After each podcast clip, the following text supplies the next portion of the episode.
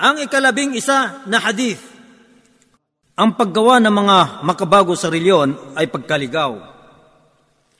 عن عائشه رضي الله عنها ان رسول الله صلى الله عليه وسلم قال من عمل عملا ليس عليه امرنا فهو رد Si Aisha, sumakanyang kaluguran ng Allah ay nagulat.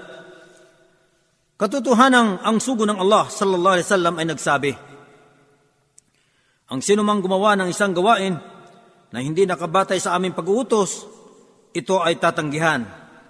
Isinalaysay ni Muslim, hadith bilang labing walo, at ni Al-Bukhari, hadith bilang dalawang libo at anim na raan, siyam na putpito.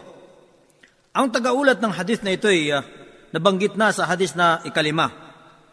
Ang mga kapakinabangan sa hadith na ito, una, itinuturo ng hadith na ito na ang paggawa ng makabago sa pananampalataya ay isang uh, pagkaligaw at uh, huwad sa pananampalatayang Islam.